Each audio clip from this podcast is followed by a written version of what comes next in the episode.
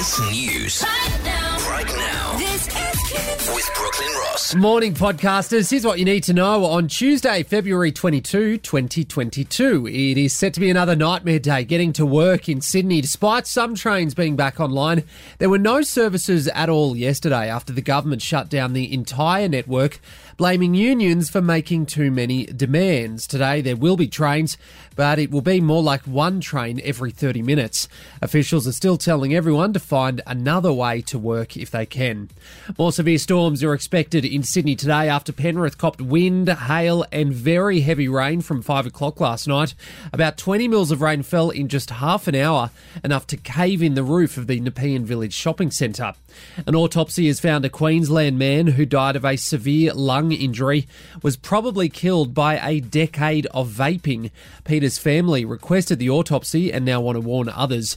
The only other recorded case of vape lung injury in Australia has been to a 15 year old girl who ended up in ICU.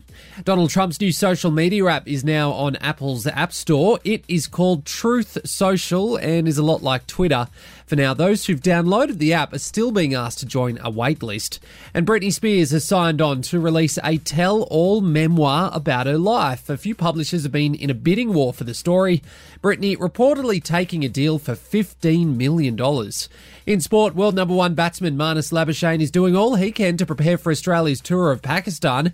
He's made a homemade pitch out of rubber bought from Bunnings, hoping to replicate the spin on the Pakistani wickets. I'm Brooklyn Ross, and that's the latest from KIIS. Kyle and Jackie O.